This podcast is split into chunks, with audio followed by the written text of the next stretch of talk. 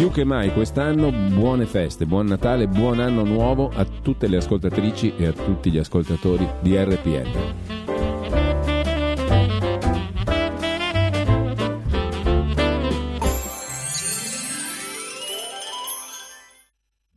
Sono Francesca Corbella, parlo su questa radio ogni giovedì alle ore 17 di educazione, dei nostri ragazzi, del loro domani, parlo del nostro vivere e per il resto ascolto. Dal 1998 RPL mi ha dato libertà, pensiero, visione, mi ha fatto compagnia. Abbonati anche tu a RPL, la tua radio, non ce ne sono altre. RPL insegna a guardare con molta attenzione. Per vedere lontano. Abbonati. Fatti sentire. Per sostenere la tua radio e partecipare in prima persona ai tuoi programmi preferiti, abbonati a RPL. È facile, economico e democratico. Vai sul sito radiorpl.it, clicca Sostienici e poi abbonati.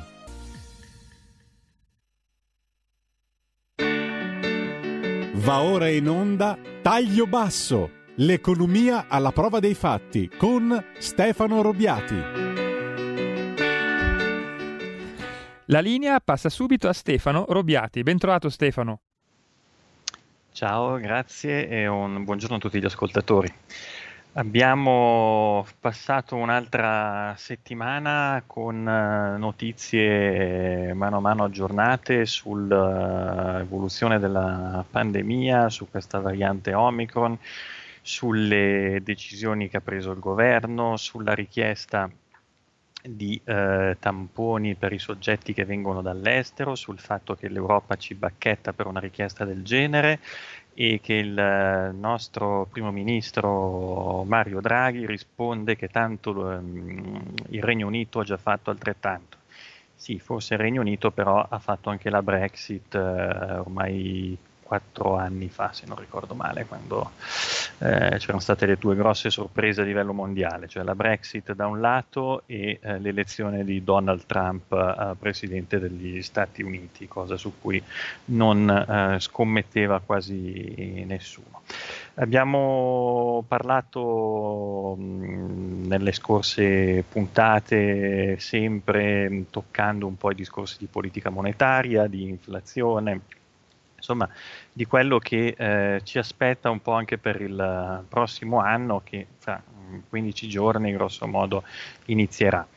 Il prossimo anno, scusate ma io ho avvertito credo una scossa di terremoto relativamente ancora. Stefano ti confermo anche qui a Milano in regia è tremato tutto lo studio. Mai sentito così... È veramente forte, io ho 50 anni, non l'ho mai sentita così forte. Guarda, io la tua stessa età, ti giuro, non ho mai sentito niente del genere e non credo si sia lesionata la casa, questo no, però è stato... non so come lo chiamano, se o ondulatorio o che altro, ma... ecco Stefano, scusa, mi stanno squillando i telefoni, sentiamo un attimo chi c'è in linea, pronto? Sì, pronto! Allora, io ho sentito una scossa di terremoto qui a Monza, è abbastanza forte, cioè, ma non è successo niente, comunque è stato un colpo di terremoto, una mossa di terremoto. Va bene, buon Natale ragazzi. Buon Natale anche a lei signora, speriamo che non sia successo niente, io non so dov'è l'epicentro, adesso lo sapremo fra un po'. Ma posso dire, io abito a Gallarate, quindi zona aeroporto Malpensa, si è sentito veramente forte, non vedo crolli nelle abitazioni o gente che corre in strada, ma non ho mai sentito una cosa del genere, anche quando è stato nel Bresciano qualche anno fa, sì, si avvertivano gli stipiti delle porte, ma qui... Ho ballato io.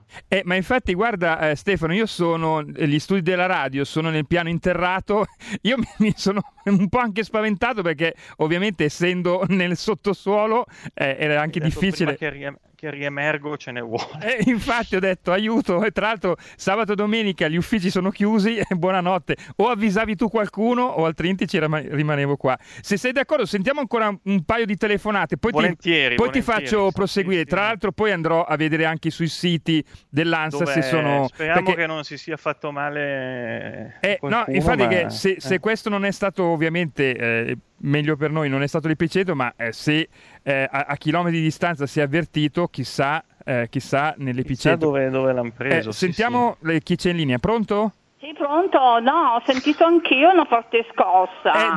Da dove signora? Mi sono spaventata, ho detto Madonna, sarò io o che cosa? La sua impressione è stata anche la nostra. Da dove chiama? Da Milano. Va bene. Sì. Grazie. 40 chilometri da casa mia. Grazie signora, grazie. Sì, buongiorno.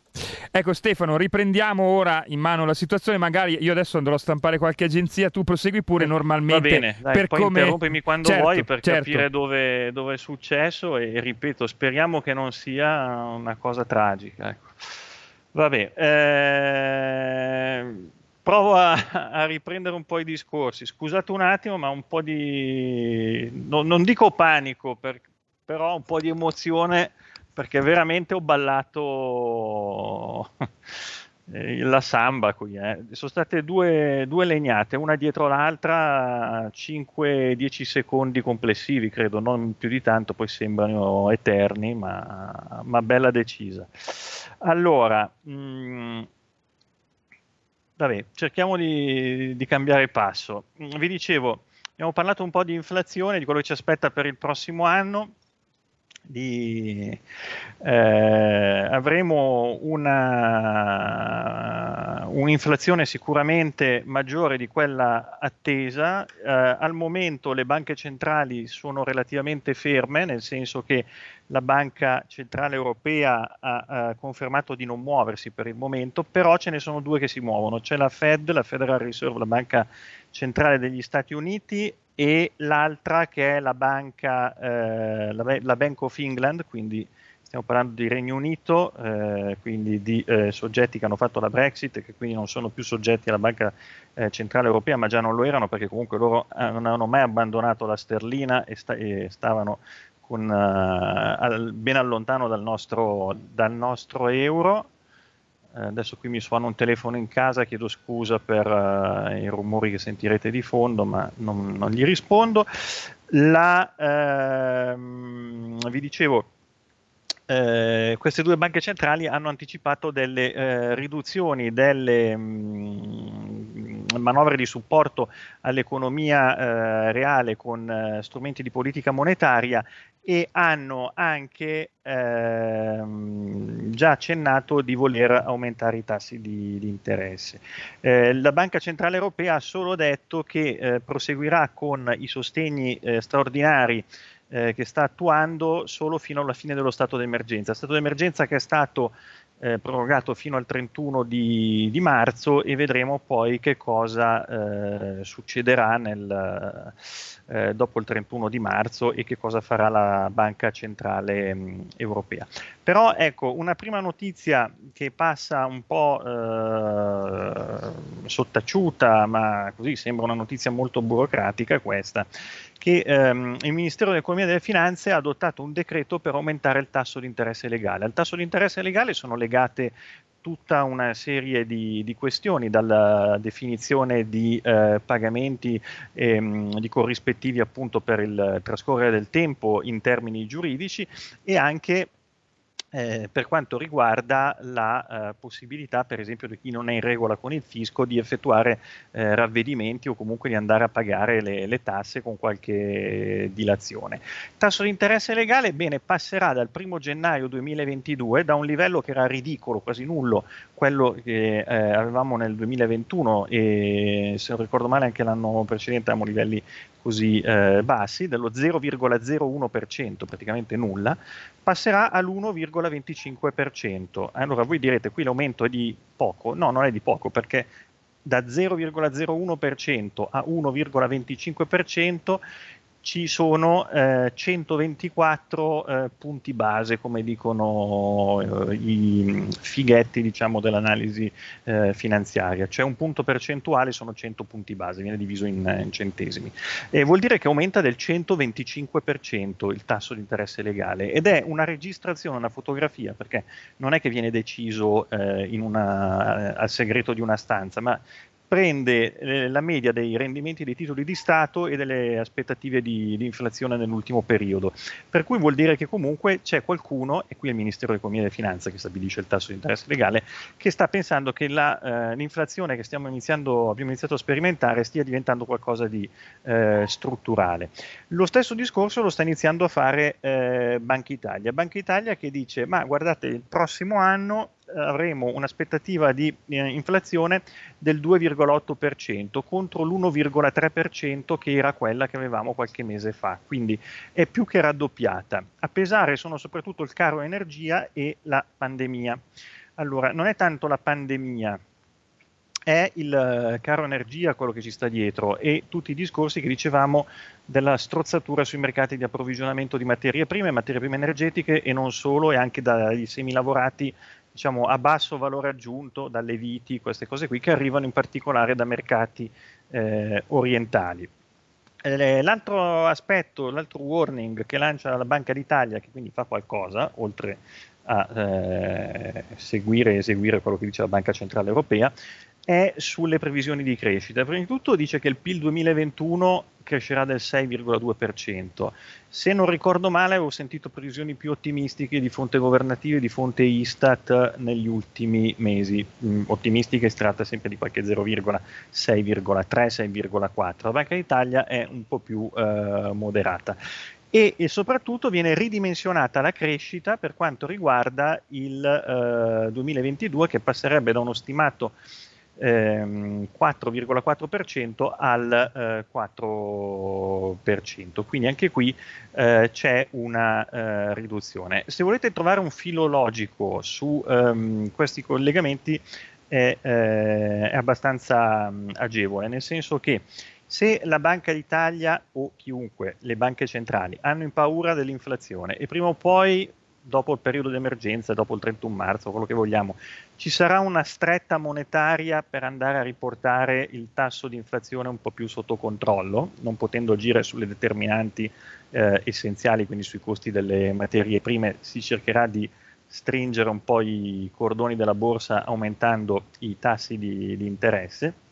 Aumentare i tassi di interesse vuol dire che le imprese avranno più fatica a indebitarsi, faranno meno investimenti, le famiglie avranno più fatica a indebitarsi, faranno meno acquisti di beni durevoli essenzialmente, o anche di beni di consumo nel caso di credito al consumo, e quindi si deprime un po' la domanda in questo modo.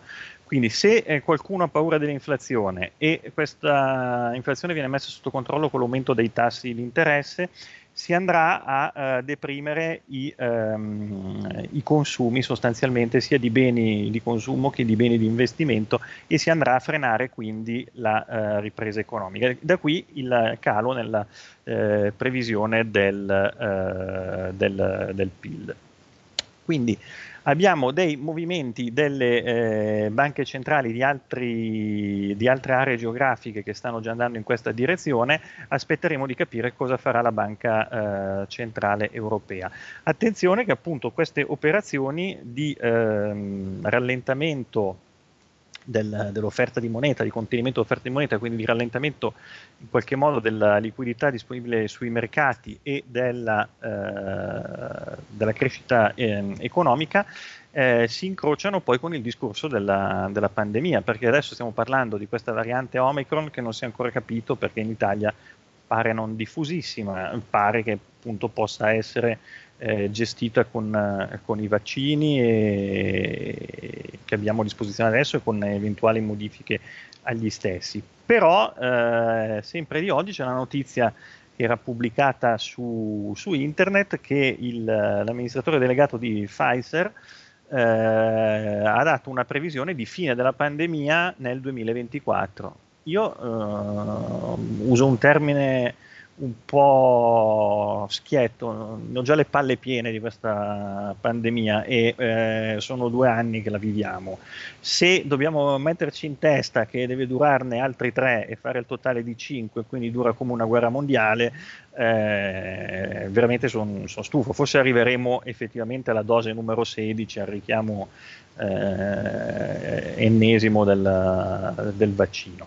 Quello che mi preme è questo: se c'è questo cambiamento di scenario, che l'inflazione viene in questo momento non più percepita come temporanea, come ha detto la Lagarde fino a qualche giorno fa, ma inizia a venire percepita come strutturale, e ci saranno queste azioni delle banche centrali, forse a questo punto, contrariamente a quello che vi avevo detto qualche tempo fa, è il caso per chi ha dei portafogli di investimenti in titoli azionari di dare un po' un'occhiata, nel senso che è probabile che le borse ritraccino su valori un po' più bassi, ma non tanto per il discorso inflazionistico che dicevo, sul corso di tutti azionari non va tanto a pesare, ma più che altro sul discorso dei possibili effetti recessivi delle politiche che verranno messe in atto dalle banche centrali. Da questo punto di vista abbiamo detto che l'inflazione era un'inflazione essenzialmente importata, derivante dalla dipendenza energetica dell'Europa, ma anche dell'Italia in particolare dall'estero, dalla bolletta del gas, anche per produrre poi dopo energia elettrica. Abbiamo sempre in questi giorni ci sono registrate delle interlocuzioni a livello europeo per decidere appunto se l'energia nucleare fosse un'energia compatibile con il piano di transizione green, piano di transizione verde. La questione non è una questione da poco. L'Italia ha premuto perché si potesse ritenere compatibile con il discorso green anche il gas, giocando un po' su qualche piccola fonte di giacimenti, diciamo, sia offshore che inshore, cioè sul territorio di carattere nazionale, e sugli investimenti che sono stati effettuati anche sui gasdotti, che hanno portato ad esempio in Puglia il gas che arriva dalla Turchia e quant'altro. Il ragionamento che ha fatto l'Unione Europea è in questo momento un ragionamento di considerare ancora attendibile il nucleare in particolare, quindi non è stata scartata come fonte, chiamiamola green, parlando di un nucleare di, mi pare, 4ª generazione o comunque un nucleare avanzato. Non mi stupisce tantissimo questa cosa perché, vi dicevo, io abito in provincia di Varese, noi abbiamo qua in località Ispra, che è un paesino sul lago, una cittadina sul Lago Maggiore, uno dei centri di ricerca della Commissione Europea. Si chiamava una volta Euratom perché era nato ai tempi della Comunità Economica del Carbone e dell'Acciaio, della Comunità Europea dell'Energia Atomica, e adesso si chiama con un acronimo un po' più moderno, JRC, qualcosa del genere, Joint Research Center. Chiaramente questa gente lavora sul nucleare, fanno ricerche per la Commissione Europea, non hanno sputato nel piatto in cui hanno mangiato fino adesso, e quindi hanno detto che il nucleare probabilmente è una fonte utile. Ripeto. Ecco, scusami Stefano, ti interrompo perché stanno continuando a squillare i telefoni, stanno arrivando anche numerosi messaggi, quindi se sei d'accordo facciamo un breve focus di 2 minuti. Sì. Allora, ad esempio, questo messaggio: buongiorno, sono Claudio, una abbonata di Bergamo, provincia. Da noi si è sentito forte una brevissima scossa di terremoto. Buongiorno, nella zona di Lissone si è sentito un movimento tellurico molto forte. Sapete qualcosa? Grazie da Pina, Monsebrianza, se potete tranquillizzarmi. Abbiamo anche 2 ascoltatori che passerò subito, però sono uscite le prime agenzie. Terremoto a Milano pochi minuti fa, una forte scossa è stata avvertita dalle 11:34 in città nel milanese, Per diversi secondi, poco meno di una decina, i vetri hanno tremato forte. La stima provvisoria è che il terremoto sia di magnitudo compresa tra 4,3 e 4,8, con epicentro nella zona di Bergamo. Prima di ridarti la parola a Stefano, sentiamo questi due ascoltatori. Pronto? Volentieri. Pronto? Sì, pronto, sono Pasquale di Spirano. Spirano, Bergamo, giusto? Sì, Spirano, provincia di Bergamo, sì, abbiamo sentito una bella scossa anche qua. Poi mi ha telefonato una mia cugina di Lodi che anche loro hanno sentito una bella scossa. Grazie, grazie. E sentiamo quest'altro ascoltatore, pronto? Ciao, Nando da Pioltello. Io sto al settimo ed ultimo piano di un condominio antisismico. I terremoti li ho sentiti tutti, forte come questo era stato solo quello di Brescia, però era durato più a lungo, qui non è durato 10 secondi, è durato di meno. L'altra volta a Brescia mi si era aperta una crepa nell'intonaco, stavolta niente. Comunque ho sentito anche un rumore, nel momento preciso c'è stata la scossa, ho sentito un botto, intanto che per un momento ho pensato fosse scoppiata una bombola del gas o roba del genere, invece del terremoto. Tutto qua, ciao. Ecco, io sono anche sul Corriere che apre ora in prima pagina, ultima ora, forte scossa di terremoto avvertita a Milano, magnitudo 4,4, epicentro nella Bergamasca. Secondo l'INGV l'evento è avvenuto a 26 km di profondità. Ovviamente è avvenuto pochi decine di minuti fa, quindi non ci sono altre notizie. Stefano, so che è stato anche difficile condurre oggi, però comunque hai ancora qualche minuto di conduzione. Grazie. E poi chiuderemo con una bella canzone per rilassarci un po'. Sì, stavo guardando anch'io un attimo sul cellulare l'ANSA, ma c'è solo un flash di agenzia dell'11.46, avvertita forte scossa a Milano. Guardavo anche il sito del, sempre rimanendo nelle mie terre, del Centro Geofisico Prealpino, ma non è aggiornato in tempo reale. Per chiudere vi dico questo, avremo sicuramente inflazione nei prossimi mesi. Noi non ci sentiremo per 15 giorni perché i prossimi due sabati sono festivi, uno è il Santo Natale e viva Dio che possiamo chiamarlo così perché l'Unione Europea ha ritirato quella assurda comunicazione in cui vietava per ragioni di equità religiosa o qualcosa del genere. Forse è meglio che non mi esprima perché potrei diventare cattivo, il discorso di non chiamarlo in questo modo ma di scambiarsi buone feste. Io vi auguro invece un buon Santo Natale e un anno che sia migliore di questo. Ecco, qui abbiamo avuto la ciliegina sulla torta del terremoto del 18 dicembre che spero veramente non abbia fatto danni né soprattutto vittime perché... dopo c'è sulla pelle delle persone non si scherza. Il prossimo anno avremo di fronte questo discorso di aumento delle bollette del gas e dell'elettricità. Viva Dio, il governo darà la possibilità di rateizzare le bollette. Quindi quando arriveranno le bollette, mi pare da gennaio ad aprile, sì, quelle emesse tra gennaio ed aprile del 2022, se avete i soldi per pagarle, pagatele e nessuno vi dirà niente, anzi vi ringrazieranno. Se non avete i soldi per pagarle, il gestore è obbligato con il primo sollecito a, grazie a un emendamento che verrà messo in finanziaria, un emendamento proposto dal governo, quindi passerà per forza, e con il primo sollecito sarà obbligato a proporvi un piano di rateizzazione per pagare incomode 10 rate mensili, quello che non potete pagare in un colpo solo. Adesso secondo me è un pochino poco, forse qualcosa sul calmieramento dei prezzi c'è perché sono state messe delle risorse per abbattere gli oneri di sistema e tutto, ma anche qui non sono risorse sufficienti soprattutto per far fronte alla stagione fredda e per far fronte a ulteriori aumenti rispetto a quelli che si sono già registrati quest'anno. Quindi con un invito ad abbonarvi a RPL, visto che è rimasta in piedi anche la sede e anche chi stava nel seminterrato si è salvato. Noi cerchiamo adesso di capire cos'è successo. Un caloroso augurio di buon Natale da parte mia, da parte credo di tutta la redazione.